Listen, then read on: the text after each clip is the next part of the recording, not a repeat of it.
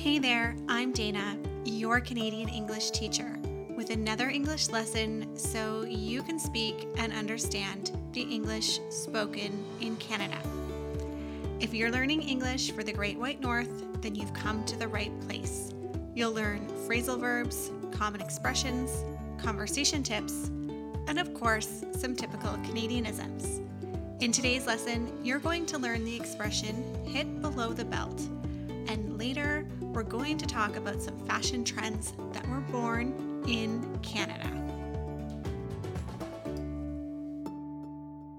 Hey guys, how's it going? I hope you, all of my listeners, are doing well.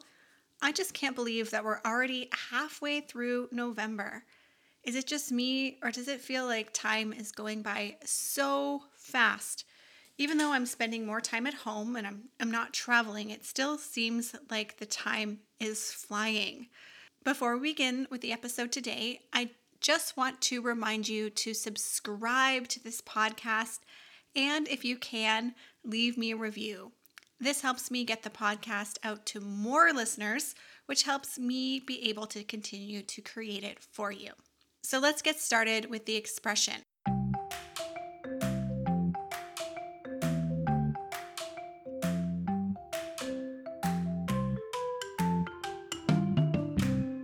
Expression is hit below the belt.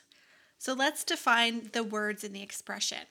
Hit is a verb, which means to use your hand or some other type of object to make contact with someone or something forcefully, so with a strong force. Below is a preposition which describes something that is at a lower level or layer. And a belt is a clothing item which is usually made of leather that is secured around the waist to support your clothing. So the expression hit below the belt, what does it mean?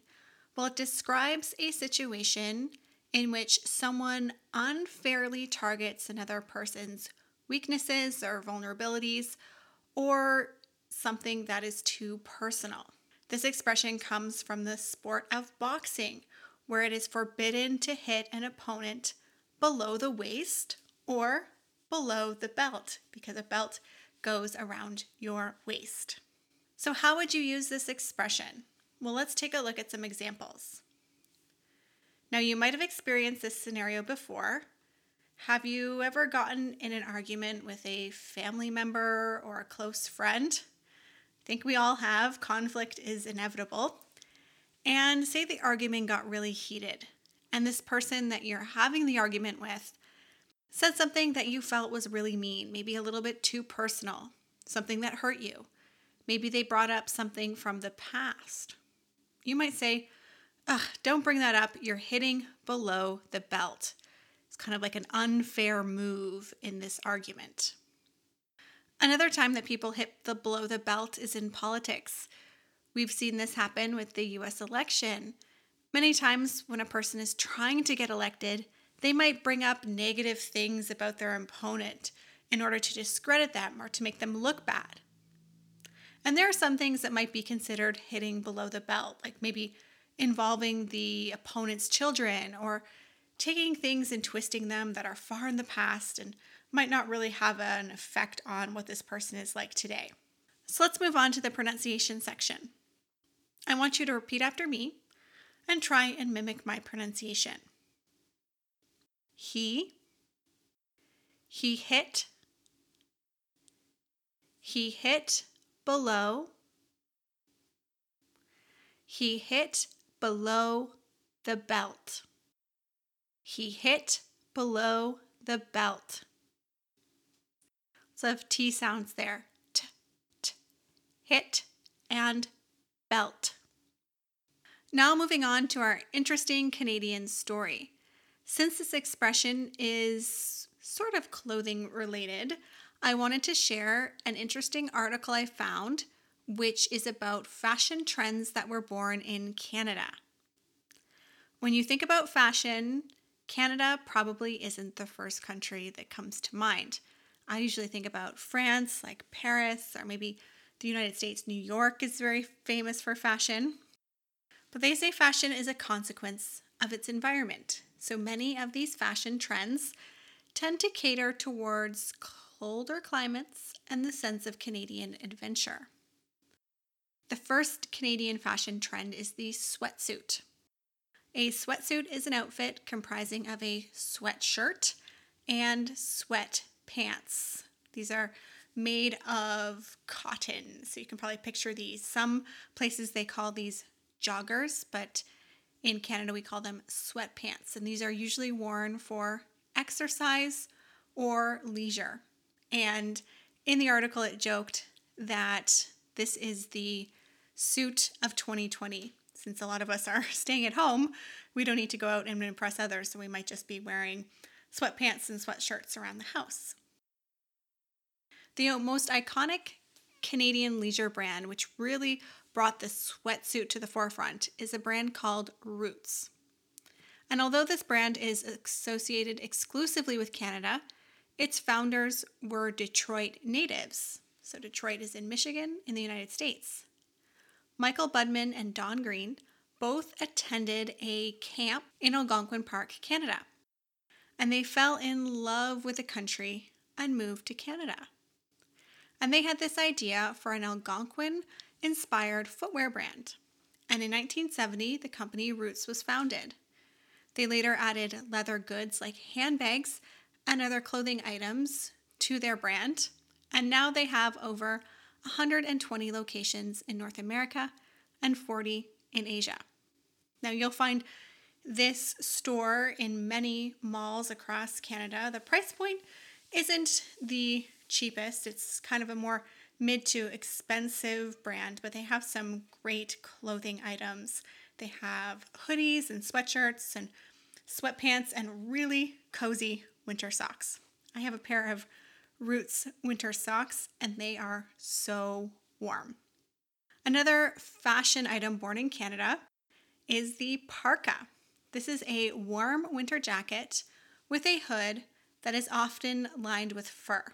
The parka dates back to First Nations culture in the Canadian Arctic, where humans needed warmth and protection from the wind and a waterproof shell. And the parka is an absolute necessity in many Canadian cities when winter temperatures fall below minus 40 degrees. But they're also a fashion statement. The Canadian company Canada Goose brought the parka to urban streets with their luxury goose down jackets, which are certified as one of the warmest jackets in the world. But they come with a steep price tag of 700 to 1200 or more dollars for a parka. Now, winter boots weren't necessarily born in Canada, but many styles were. Canadian boot brands have combined style with the functionality and warmth to withstand cold Canadian winters. The brand Sorel is one of the most trusted and recognizable boot brands in Canada with waterproof and cold weather styles. Now, if you're planning to move to Canada, make sure that you buy your winter boots in Canada because you'll find the greatest selection and the ones that will keep your feet the warmest. When winter arrives in Canada, you'll also see many people wearing toques. This is a Canadian vocabulary term that's used to describe a winter hat with a pom pom on the top.